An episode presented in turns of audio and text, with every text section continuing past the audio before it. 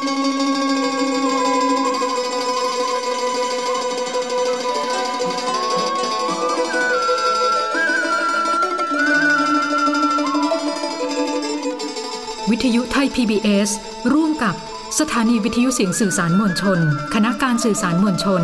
และสถาบันวิจัยสังคมมหาวิทยาลัยเชียงใหม่เสนอสารคดีชุดวิถีชาติพันธุ์ไทยในล้านนาชุมชนไทยลื้อในประเทศไทยกระจายตัวอยู่ในหลายพื้นที่ทางภาคเหนือนอกเหนือจากพื้นที่ส่วนใหญ่ทางอำเภอเชียงของจังหวัดเชียงรายแล้วพื้นที่บ้านดอนมูลตำบลศรีภูมิอำเภอท่าวังผาจังหวัดน่านก็เป็นอีกหนึ่งชุมชนที่มีชาวไทยลื้ออพยพมาอาศัยอยู่อย่างหนาแน่นดร.บานจิตสายรอคำนักวิจัยจากศูนย์เรียนรู้ชาติพันธุ์ไทยในล้านนาสถาบันวิจัยสังคมมหาวิทยาลัยเชียงใหม่และทีมงานได้สนใจและลงพื้นที่ค้นคว้าข้อมูลเกี่ยวกับกลุ่มชาติพันธุ์ไทยลื้อที่ชุมชนบ้านดอนมูลตำบลศรีภูมิอำเภอท่าวังผาจังหวัดน่านดร.บานจิตได้ให้ข้อมูลเกี่ยวกับการตั้งถิ่นฐานของชาวไทยลื้อที่ชุมชนบ้านดอนมูลว่าจากการศึกษาข้อมูลในพื้นที่โดยการบอกเล่าของผู้เฒ่าผู้แก่ได้พยายามลำดับความหลังของประวัติศาสตร์ชุมชนไว้ว่าบ้านดอนมูลตั้งอยู่ที่หมู่ที่2ตำบลศรีภูมิอำเภอท่าวังผาจังหวัดน่านบรรพบุรุษแต่เดิมอพยพมาจากเมืองล้าแคว้น12ปันนามณฑลยูนนานทางตอนใต้ของประเทศจีนประมาณกว่า200ปีตามประวัติการอพยพของชาวไทยลื้อมีอยู่2สาเหตุที่ทำให้ชาวไทยลื้อได้อพยพมายังเมืองน่านสาเหตุแรกคือเกิดสงครามกลางเมืองส่วนสาเหตุที่2คือเรื่องของวัฒนธรรมในยุคเก็บผักใส่ซ้าเก็บข้าใส่เมืองซึ่งเจ้าสุมนเทวราชเจ้าผู้ครองนครน่านได้ยกทัพไปกวาดต้อนเอาผู้คนเมืองล้าเมืองพงเมืองเชียงแข็งประมาณปีพุทธศักราช2354และได้นำท้าวพระยาหัวเมืองไปเข้าเฝ้ารัชกาลที่2ซึ่งชาวบ้านดอนมูลตำบลศรีภูมิอำเภอท่าวังผาจังหวัดน่านก็ได้อพยพมาในช่วงนี้เป็นส่วนใหญ่และมีการอพยพตามมาสมทบภายหลังอีกบางส่วนเมื่อปีพุทธศักราช2480ชาวไทยลื้อบ้านดอนมูลส่วนหนึ่งที่ไม่มีที่ทำกินจึงได้พากันอพยพไปอยู่ที่บ้านศรีพรมตำบลฝายกวางอำเภอเชียงคำจังหวัดพะเยาบ้านดอนมูลเดิมมีอยู่2หมู่บ้านคือฝั่งน้ำตะวันตกและฝั่งน้ำตะวันออกต่อมาเมื่อปีพุทธศักราช2514ถึง2517เกิดอุทกภัยหลายครั้งจึงได้อพยพจากฝั่งน้ำทิศตะวันออกมารวมกันกับฝั่งน้ำตะวันตกเป็นหมู่บ้านเดียวกันคือบ้านดอนมูลหมู่2ตำบลศรีภูมิปัจจุบันบ้านดอนมูลยังคงความเป็นไทยลื้อไว้ได้บางส่วนแม้จะอพยพมาอยู่กับคนเมืองเป็นเวลานานแล้วก็ตามสิ่งที่เป็นไทยลื้อที่พอจะมีอยู่เช่นภาษาไทยลื้อการแต่งกายและประเพณีเป็นต้นจากการบอกเล่าของผู้เฒ่าผู้แก่นะคะก็ได้พยายามลำดับความหลังของประวัติศาสตร์ของชุมชนไว้ค่ะว่าบรรพบุรุษของชุมชนไทยลื้อบ้านดอนมูลนะคะแต่เดิมนี่ก็ได้อพยพมาจากเมืองล่าแคว้น12ปันนามณฑลยูนนานซึ่งอยู่ทางตอนใต้ของประเทศจีนนะคะเมื่อประมาณ200กว่าปีที่ผ่านมาค่ะซึ่งการอพยพของชาวไทยลื้อบ้านดอนมูลที่เข้ามายังเมืองน่านนะคะก็มีสาเหตุหลักๆนั่นก็คือเกิดสงครามกลางเมืองนะคะซึ่งทำให้ประชาชนนะคะต้องหนีจากภัยสงครามซึ่งชาวบ้านเล่าว่าในช่วงเวลาดังกล่าวนะคะก็มีการอพยพเข้ามาในช่วงนี้ค่ะเป็นส่วนใหญ่นะคะและต่อมาก็มีอีกจำนวนหนึ่งค่ะได้อพยพสมทบตามมาภายหลังนะคะซึ่งการอพยพได้เข้ามาตามเส้นทางของเมืองหลวงภูคาเมืองคอบเมืองของเชียงของนะคะแล้วก็ผ่านมายังบ้านสะเกินอำเภอสองแควจังหวัดน่านในขณะนั้นนะคะชาวบ้านเล่านะคะว่าเมื่อก่อนนะคะพื้นที่ที่เนี่ยค่ะแห่งเนี้ยที่บ้านดอนมูลในปัจจุบันเนี่ยก็มีความอุดมสมบูรณ์นะคะเหมาะแก่การตั้งถิ่นฐานเพราะว่าบริเวณชุมชนค่ะก็จะมีลำน้ำน่านไหลผ่านนะคะปัจจุบันนะคะบ้านดอนมูลก็ยังคงความเป็นไทยลื้อนะคะได้เป็นบางส่วนแม้ว่าจะอพยพมาอยู่กับคนเมืองมาเป็นเวลานานแล้วก็ตามค่ะแต่ว่าสิ่งที่เป็นเอกลักษณ์ของไทยลื้อที่ยังหลงเหลืออยู่ก็คือภาษานะคะซึ่งส่วนใหญ่ก็ยังใช้ภาษาไทยลื้อซึ่งเป็นภาษาพื้นเมืองดั้งเดิมในการสื่อสารกันนะคะ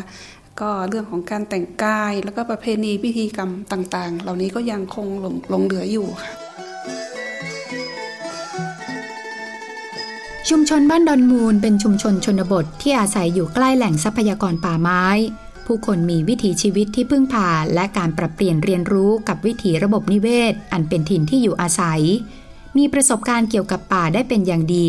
ที่ได้สั่งสมองค์ความรู้ในการดำรงชีวิตเพื่อความอยู่รอดของเผ่าพันธุ์โดยเฉพาะความสัมพันธ์ระหว่างคนกับป่าในมิติต่างๆทั้งทางตรงและทางอ้อมมีการถ่ายทอดความรู้จากรุ่นสู่รุ่น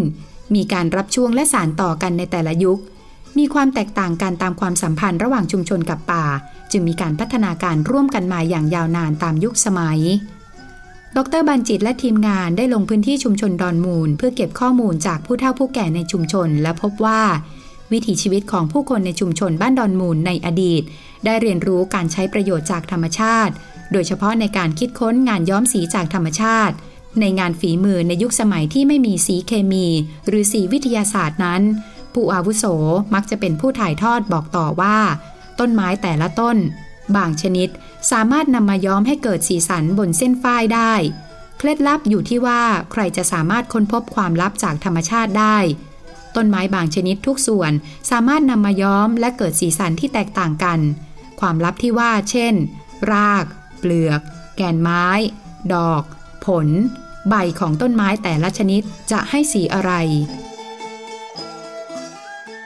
ค่ะสำหรับที่มาของการเลือกหัวข้องานวิจัยในชิ้นนี้นะคะก็มีแบ็กกราวด์พอสมควรนะคะสืบเนื่องจากเมื่อประมาณ20ปีที่ผ่านมานะคะก็มีโอกาสได้ทำงานร่วมกับมูลนิธิฮักเมืองน่านจังหวัดน่านนะคะซึ่งมูลนิธิฮักเมืองน่านนี่ก็ถือเป็นองค์กรภาคประชาชนที่มีบทบาทในการหนุนเสริมให้ชาวบ้านได้รวมกลุ่มในการอนุรักษ์ฟื้นฟูทรัพยากรธรรมชาติและสิ่งแวดล้อมในชุมชนในถิ่นฐานบ้านเกิดของตนเองนะคะดังที่ท่านพระครูพิทักษ์นันทคุณซึ่งเป็นประธานมูลนิธิฮักเมืองน่านในขณะนั้นนะคะท่านก็ได้ย้ำว่าใครที่อยู่ใกล้น้ำก็ให้รักษาน้ำใครที่อยู่ใกล้ป่าก็ให้ร่วมกันรักษาป่าค่ะแล้วก็ชุมชนบ้านดอนมูลนะคะในพื้นที่ศึกษาอันนี้ก็เป็นชุมชนหนึ่งที่อยู่ใกล้กับลำน้ำน่านนะคะก็ที่ผ่านมานะคะชุมชนก็มีส่วนร่วมในการอนุรักษ์ฟื้นฟูแม่น้ำน่านมีการกันเขตอนุรักษ์พันธุ์สัตว์น้ำบริเวณหน้าวัดนะคะขณะเดียวกันค่ะในชุมชนก็มีกลุ่มอนุรักษ์ป่าชุมชนไปด้วยพร้อมๆกันซึ่งทุกครั้งที่พี่บัญจิตมีโอกาสได้ลงไปพื้นที่มีโอกาสได้พบปะกับชุมชนนะคะก็จะเห็นแม่ๆได้รวมกลุ่มกันย้อมผ้าย้อมฝ้ายจากเปลือกไม้จากใบไม้นะคะก็ให้สีสันที่สวยงามก็เลยเกิดความสนใจก็มีโอกาสได้ถามไทยถึงที่มาที่ไปเกี่ยวกับเทคนิควิธีการชนิดของพืชที่นำมาย้อมนะคะซึ่งแม่ๆทุกคนก็สามารถตอบได้อย่างละเอียดนะคะทุกๆคนในขณะนั้นนะคะก็คิดในใจว่าหากมีการบันทึกเรื่องราวให้เป็นลายลักษณ์อักษรก็น่าจะดีน่าจะเป็นประโยชน์เพื่อจะถ่ายทอดองค์ความรู้ภูมิปัญญาดังกล่าวนี้ค่ะให้กับเด็กๆได้เรียนรู้ได้รับช่วงได้สานต่อสิ่งดีๆเหล่านี้ต่อไปอย่างเงี้ยค่ะก็จึงเป็นที่มาของการศึกษาในงานชิ้นนี้ค่ะสำหรับกระบวนการถ่ายทอดวิธีการขั้นตอนในการเรียนรู้การใช้ประโยชน์จากป่าและกระบวนการย้อมผ้านั้นโดยส่วนใหญ่แล้วมักจะเป็นบทบาทของแม่หรือในกลุ่มผู้หญิงด้วยกันที่เติบโตเรียนรู้บอกต่อและสอนกันมาจากรุ่นสู่รุ่นตั้งแต่กระบวนการเริ่มแรกสุดคือการปลูกฝ้ายการอีดการตีฝ้ายการปั่นฝ้ายการย้อมสีการทอและลวดลายต่างๆส่วนลวดลายการทอผ้าโดยส่วนใหญ่มักจะเป็นการประยุกต์เรียนรู้และการเรียนแบบธรรมชาติที่อยู่ใกล้ตัวเช่นการทอผ้าลายน้ำไหลการทอผ้าด้วยลวดลายสัตว์อย่างเช่นช้างหงส์เป็นต้นส่วนสีย้อมผ้าที่ได้จากธรรมชาติในยุคแรกๆนั้นมีไม่มากนักโดยส่วนใหญ่แล้วจะใช้สีพื้นโทนดำและโทนสีน้ำเงินที่ได้จากสีของใบห้อมใบคราม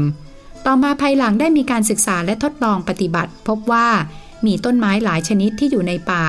หรือบริเวณบ้านสามารถสร้างสีสันหลากหลายซึ่งมีข้อสังเกตว่าไม้ชนิดไหนที่สามารถนำมาย้อมสีได้ให้ลองถากเปลือกไม้ดู หากมียางออกมาและทิ้งไว้สักครู่สีของยางไม้เปลี่ยนแสดงว่าต้นไม้ชนิดนั้นมีคุณสมบัติใช้ย้อมสีได้และไม้บางชนิดยังมีคุณสมบัติพิเศษคือช่วยรักษาใยผ้าให้คงทนติดสีนานอีกด้วยก่อนจะทำการย้อมสีต้องเรียนรู้คุณสมบัติของเส้นฝ้ายแต่ละชนิดก่อนเพราะเส้นฝ้ายบางชนิดมีคราบไขมันหรือแป้งติดอยู่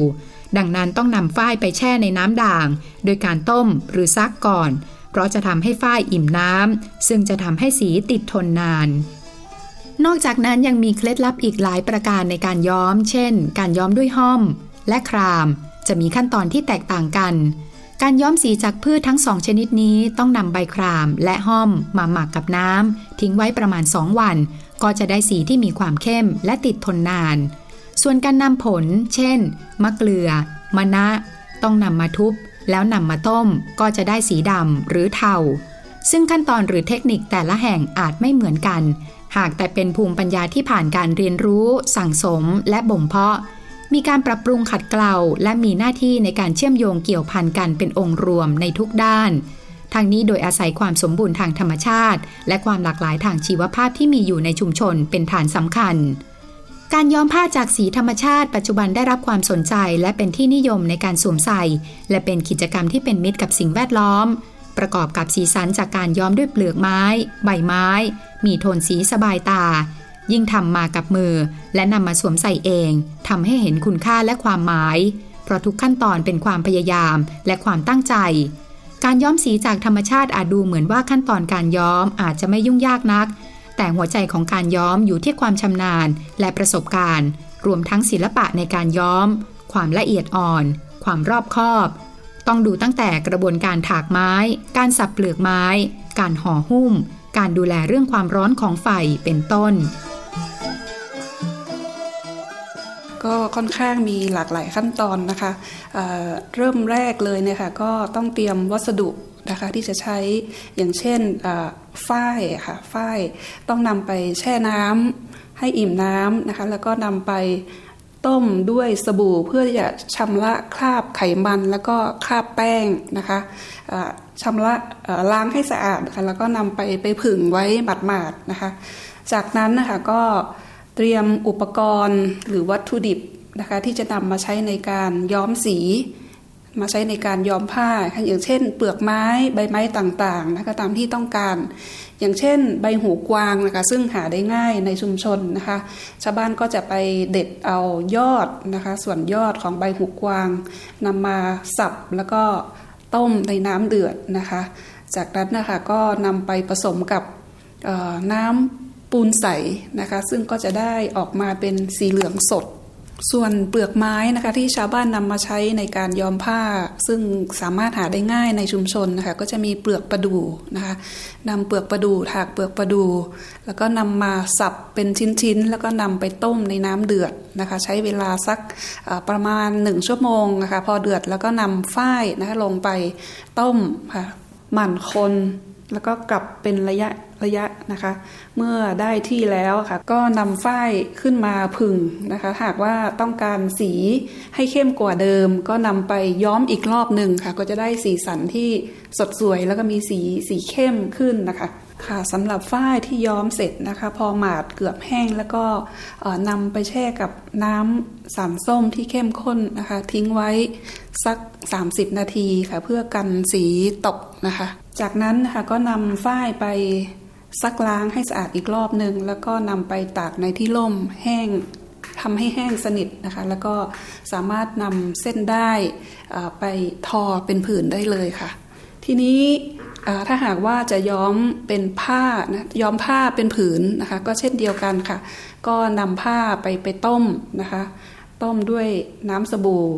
ล้างคราบไขมันคราบแป้งค่ะให้สะอาดแล้วก็นำไปผึ่งไว้ค่ะจากนั้นก็เหมือนกันขั้นตอนเหมือนกับการย้อมฝ้ายค่ะก็เตรียมวัตถุดิบที่จะนำมาใช้ในการย้อมสีก็สามารถเลือกได้ตามสะดวกแล้วแต่ว่าชุมชนไหนมีพืชอะไรที่โดดเด่นนะคะก็สามารถนำมาใช้ประโยชน์ในมิติของการย้อมสีได้เลยค่ะสำหรับฝ้ายนะคะก็จะถูกนำไปกรอนะคะกรอแล้วก็นำไปเป็นทอสามารถทอเป็นผืนได้เลยค่ะก็สามารถนำไป แปรรูปเป็นผลิตภัณฑ์มีหลากหลายชนิดค่ะทั้งเสื้อทั้งกางเกงหลากหลายค่ะวิถีชีวิตและความผูกพันของผู้คนในอดีตมีความใกล้ชิดผูกพันด้วยมีโครงข่ายความสัมพันธ์ภายใต้ความเป็นเครือญาติเป็นเพื่อนพี่น้องนอกจากความสัมพันธ์ทางเครือญาติแล้วยังมีสายสัมพันธ์ของความเป็นเพื่อนบ้านที่อาศัยอยู่ในชุมชนเดียวกันเงื่อนไขดังกล่าวสมาชิกในชุมชนแต่ละรุ่นที่เติบโตในรุ่นราวคราวเดียวกันจึงมีความสัมพันธ์ที่ใกล้ชิดที่เติบโตเรียนรู้ร่วมทุกข์ร่วมสุขมาด้วยกันพึ่งพาอาศัยกันการช่วยเหลือกันในหมู่ญาติพี่น้องและเพื่อนบ้านใกล้เคียงเป็นความสัมพันธ์ที่เหนียวแน่นที่แต่ละครอบครัวได้รักษาความสัมพันธ์ไว้อย่างดีการอยู่ร่วมกันในชุมชนจึงอยู่ร่วมกันแบบถ้อยทีถ้อยอาศัยการช่วยเหลือเกื้อกูลร่วมแรงกันในทุกเรื่องโดยมีผู้สูงอายุมีบทบาทสำคัญในการเสริมความเป็นปึกแผ่นและพลังขับเคลื่อนชุมชนส่วนความสัมพันธ์ในครอบครัวเนื่องจากเป็นครอบครัวขยายอาศัยอยู่ในบ้านหลังคาเดียวกันสมาชิกในครอบครัวทุกเพศทุกวัยต่างช่วยกันทำงานแต่ละคนมีหน้าที่รับผิดชอบตามแรงกำลังแม้แต่เด็กจะถูกกวดขันให้ไปไร่นาเก็บของป่าหรือเลี้ยงวัวควายซึ่งนอกจากจะเป็นการช่วยผ่อนแรงพ่อแม่แล้วยังได้เรียนรู้ทักษะการใช้ชีวิตรวมถึงการถ่ายทอดภูมิปัญญาการสืบสานวิธีการผลิตการใช้ประโยชน์จากป่าเพื่อนำมาย้อมสีจากธรรมชาติเพื่อถักทอเป็นเครื่องนุ่งห่มและการใช้สอยในครัวเรือนค่ะปัจจุบันนะคะกลุ่มทอผ้าย้อมสีจากธรรมชาตินี่ก็ยังคงทำอยู่อย่างต่อเนื่องนะคะโดยเฉพาะคนรุ่นใหม่นะคะปัจจุบันนี้ก็เริ่มมีความคิดที่เริ่มมีไอเดียใหม่ๆนะคะซึ่งยิ่งในปัจจุบันนะคะกระแสสิ่งแวดล้อมกระแสการผลิตที่เป็นมิตรกับสิ่งแวดล้อมนี่ก็ถือว่าเป็นกระแสที่มาแรงนะคะผลิตภัณฑ์ธรรมชาติปัจจุบันนี้ค่ะจึงได้รับความสนใจยิ่งขึ้นมีลูกค้าที่หลากหลายประกอบกับปัจจุบันนะคะกระแสการท่องเที่ยวในจังหวัดน่านนี่ก็เริ่มเป็นที่สนใจเป็นที่นิยมนะคะผลิตภัณฑ์ของชุมชนโดยเฉพาะผลิตภัณฑ์ย้อมผ้าด้วยสีจากธรรมชาติค่ะจึงสามารถที่จะสร้างมูลค่าเพิ่มให้กับชุมชนได้ในระดับหนึ่งแล้วก็เด็กๆคนรุ่นใหม่ก็เริ่มใส่ใจนะคะผลิตภัณฑ์เหล่านี้มากขึ้นนะคะเมื่อเริ่มมีพัฒนาการการเปลี่ยนแปลงก็เริ่มเกิดขึ้นในชุมชนหลายด้านดร.บัญจิตกล่าวว่าภายหลังจากการพัฒนาระบบโครงสร้างพื้นฐานนับเป็นจุดสำคัญของการเปลี่ยนแปลงความเจริญเริ่มเข้าสู่ชุมชนหากพิจารณาในแง่ผลกระทบที่เกิดขึ้นของชุมชนในสถานการณ์การพัฒนาตามแนวความทันสมัยพบว่าภายหลังจากที่พัฒนาระบบโครงสร้างพื้นฐานในชุมชนทำให้เกิดการเปลี่ยนแปลงโครงสร้างในส่วนย่อยต่างๆของชุมชนเช่นการเปลี่ยนแปลงเชิงโครงสร้างทางกายภาพในเชิงนิเวศกับการกำหนดพื้นที่ใช้ที่ดินของชุมชนที่เปลี่ยนไปเช่นการสร้างถนนหนทางการสร้างระบบชลประทานตลาดสดที่ทำการปกครองส่วนท้องถิ่นสถานพยาบาลระบบโทรคมนาคมที่มาพร้อมกับวิทยาการแผนใหม่และการนำเทคโนโลยีต่างๆนับเป็นกลไกสำคัญที่ผลักดันและเร่งให้ชุมชนปรับเปลี่ยนโครงสร้างทางด้านอาชีพจากระบบการผลิตเพื่อการยังชีพมาเป็นระบบการผลิตในรูปแบบใหม่เพื่อการพาณิชย์และเข้าสู่ความเป็นสังคมกึ่งเมืองกึ่งชนบทมากขึ้นในขณะที่คนรุ่นใหม่วัยแรงงานส่วนใหญ่ออกไปทำงานรับจ้างนอกชุมชนทำให้ศักยภาพในการสืบทอดวิถีการผลิตขาดช่วงและการถ่ายทอดภูมิปัญญาในด้านต่างๆลดลงรูปแบบวิถีการใช้ชีวิตของชาวบ้านเปลี่ยนผู้หญิงเริ่มไม่สืบทอดการทอผ้าเพราะมีพ่อค้านำเสื้อผ้าเข้ามาขายในหมู่บ้านเลิกหาอาหารจากธรรมชาติเนื่องจากสามารถหาซื้อได้ในตลาดเลิกตำข้าวเนื่องจากมีโรงสีช่วยผ่อนแรงเลิกตักน้ำเนื่องจากมีระบบน้ำประปาเข้าถึงในบ้านเป็นต้นนอกจากการสืบทอดและการสานต่อถ่ายทอดองค์ความรู้การใช้ประโยชน์จากป่าที่สัมพันธ์กับการนำมาใช้ในการย้อมผ้าด้วยสีจากธรรมชาติเริ่มหยุดชะงักขาดตอนและไม่ต่อเนื่องคนรุ่นปัจจุบันไม่ค่อยสานต่อการพูดคุยสนทนาประเด็นการทอผ้าการใช้ประโยชน์จากป่ายังคงมีอยู่บ้างแต่จำกัดอยู่ในวงแคบเฉพาะกลุ่มประกอบกับคนหนุ่มสาวเริ่มออกจากชุมชนเพื่อศึกษาต่อในระดับที่สูงขึ้นและการออกไปทำงานนอกชุมชนซึ่งทำให้ชุมชนเริ่มขาดพลังและความเชื่อมโยงและส่งต่อดังนั้นการสืบทอดสานต่อเกี่ยวกับภูมิปัญญาการทอผ้าการย้อมฝ้ายจึงเริ่มลดระดับความเข้มข้นลง ค่ะแน่นอนค่ะปัจจุบันเนี่ยจะเห็นได้ว่ารูปแบบการใช้ชีวิตของชาวบ้านก็เริ่มเปลี่ยนไปนะคะเด็กผู้หญิงเริ่มไม่ได้รับการสืบทอดโดยเฉพาะเรื่องของการทอผ้าเท่าที่ควรนะคะเพราะว่าปัจจุบันนี้ก็มีนำเสื้อผ้าเสื้อสำเร็จรูปนะคะได้เข้ามาขายนะคะในชุมชนในหมู่บ้านนะคะส่วนเรื่องของการหาอาหารจากธรรมชาตินะคะปัจจุบันนี้ก็เริ่มที่จะลดลงเนื่องจากว่าสามารถหาซื้อได้ตามท้องตลาดนะคะหลายส่วนหลายที่หลายแห่งก็เลิกตำข้าวแล้วค่ะเนื่องจากว่ามีโรงสีที่จะช่วยผ่อนแรงนะคะเลิกไถนาด้วยการใช้สัตว์เนาะก็เนื่องจากว่าปัจจุบันก็มีเครื่องไม้เครื่องมือเทคโนโลยีที่ทันสมัยนะคะก็มีรถไถเดินตามมีรถแท็กเตอร์มีสิ่งอำนวยความสะดวกเข้ามาช่วยผ่อนแรงในการทำงานของชาวบ้านมากยิ่งขึ้นนะคะซึ่งขณะเดียวกันนะคะชุมชนเองก็ต้องดิ้นรนแล้วก็ทำงานหนักเพื่อที่จะหารายได้ในการตอบสนองการบริโภคมากยิ่งขึ้นนะคะสิ่งหนึ่งที่ทำให้เห็นก็คือว่าภูมิปัญญาท้องถิ่น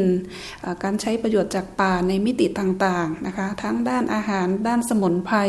หรือแม้กระทั่งการนำมาใช้ในการย้อมผ้าค่ะปัจจุบันก็ได้มีการเปลี่ยนแปลงไปตามยุคสมัยอย่างเป็นพลวัตชาวไทลือบ้านดอนมูลในอดีตนิยมปลูกฝ้ายไว้ตามหัวไร่ปลายนาเพื่อนำมาปั่นเป็นเส้นได้และมีกระบวนการทอและออกแบบลวดลายต่างๆเป็นผืนผ้าแล้วนำมาตัดเย็บเป็นเครื่องนุ่งห่มและใช้สอยในครัวเรือนและต่อมาเริ่มมีผู้คนสนใจผ้าทอด้วยสีจากธรรมชาติจากนั้นจึงได้มีการทอเพื่อจำหน่ายเป็นรายได้เสริมให้กับครอบครัวทั้งนี้ยังคงไว้ซึ่งเอกลักษณ์ของชาวไทลือผสมผสานกับความนิยมและความต้องการของตลาดควบคู่กันและเพื่อเป็นการอนุรักษ์และต่อยอดองค์ความรู้ด้านการย้อมสีผ้าจากธรรมชาติชาวบ้านในชุมชนดอนมูลจึงร่วมกันก่อตั้งกลุ่มผ้าทอผ้าย้อมสีจากธรรมชาติไทลือขึ้นเมื่อปีพุทธศักราช 2539 โดยมีสมาชิกเริ่มแรกเพียง 5 คนได้พยายามรวมกลุ่มกันช่วงแรกๆมีการระดมทุนสำหรับดำเนินการจากสมาชิกภายในกลุ่มด้วยเงินเพียงเล็กน้อยการทำงานในลักษณะกลุ่มจึงเริ่มจากการทำไปเรียนรู้ไปและแก้ไขปัญหาไปพร้อมๆกันมีการบอกปากต่อปากจนกระทั่งผลิตภัณฑ์เริ่มเป็นที่รู้จักในวงกว้างขึ้นจึงเริ่มมีการขยายกลุ่มตามความต้องการของตลาดปัจจุบันนะคะในเรื่องของการย้อมฝ้ายหรือว่าการทอผ้าเนี่ยอาจจะมีผลบ้างแต่ขณะเดียวกันเนี่ยคนรุ่นใหม่ก็เริ่มพลิกแพลงนะคะสิ่งที่ทำให้เกิดการต่อยอดก็คือได้มีการนำมาย้อมผ้านะคะด้วยสีจากธรรมชาติเดิมทีคือย้อมฝ้ายเพื่อจะมาทอผ้าเป็นผืนนะคะซึ่งจากงานวิจัยในชิ้นนี้นะคะก็ถือว่าเป็นงานชิ้นบุกเบิกค่ะหลังจากที่งานชิ้นนี้เสร็จนะคะก็ได้ถูกนำไปเผยแพร่ขยายผลประยุกต์ให้เกิดการใช้ประโยชน์ในอีกหลายชุมชนนะคะก็ได้มีการรวมกลุ่มทำอาชีพทางเลือกที่เหมาะสมกับวิถีชีวิตของชุมชนการใช้ประโยชน์จากป่าโดยเฉพาะในการย้อมสีจากธรรมชาติซึ่งก็สามารถสร้างรายได้ให้กับชุมชนได้อีกแนวทางหนึ่งค่ะตอนนี้นะคะก็เป็นลักษณะของการรวมกลุ่มกันในระดับตำบลค่ะเป็นกลุ่มทอผ้าย้อมสีจากธรรมชาติของตำบลนั้นๆค่ะค่ะตรงนี้นะคะแน่นอนว่าสามารถสร้างรายได้สร้างอาชีพสร้างงานให้กับชุมชนได้นะคะก็ถือว่าเป็นอาชีพเสริมที่สามารถสร้างรายได้จุนเจือให้กับครอบครัวได้ในแนวทางอีกระดับหนึ่งค่ะปัจจุบันกลุ่มผ้าทอไทลือมีสมาชิกเพิ่มขึ้นจากเดิมเป็นจำนวน54คนมีการรวมกลุ่มและทำกิจกรรมร่วมกันการกระจายงานผลิตไปตามความถนัดของแต่ละคนเช่นบางคนถนัดด้านการทอและออกแบบลวดลายต่างๆการย้อมฝ้ายจากธรรมชาติการแปรรูปผลิตภัณฑ์และการจัดหาช่องทางการตลาดเป็นต้นเมื่อกลุ่มเติบโตและขยายกิจการเพิ่มขึ้นจึงจำเป็นต้องใช้ทุนเพิ่มด้วยการรวมกลุ่มที่เข้มแข็งทำกิจกรรมจริงจังและต่อเนื่องเป็นรูปธรรมจึงได้รับความช่วยเหลือจากสถาบันการเงินต่างๆในพื้นที่เช่นสหกรณ์อำเภอท่าวังผากองทุนหมู่บ้านธนาคารออมสินและองค์การบริหารส่วนตำบลเป็นต้นจากการลงพื้นที่เก็บข้อมูลของดร.บานจิตและทีมงานในพื้นที่ชุมชนดอนมูลสะท้อนให้เห็นถึงการอนุรักษ์และสืบสานภูมิปัญญาให้คงอยู่ การฟื้นฟูอนุรักษ์ทรัพยากรธรรมชาติในชุมชนการใช้ประโยชน์จากป่าอย่างรู้คุณค่ารวมไปถึงการสร้างอาชีพและรายได้ของคนในชุมชนโดยยังไม่หลงลืมเป้าประสงค์หลักในการสืบทอดวิถีชีวิตและภูมิปัญญาของชาวไทยลื้อในพื้นที่ชุมชนดอนมูลตำบลศรีภูมิอำเภอท่าวังผาจังหวัดน่าน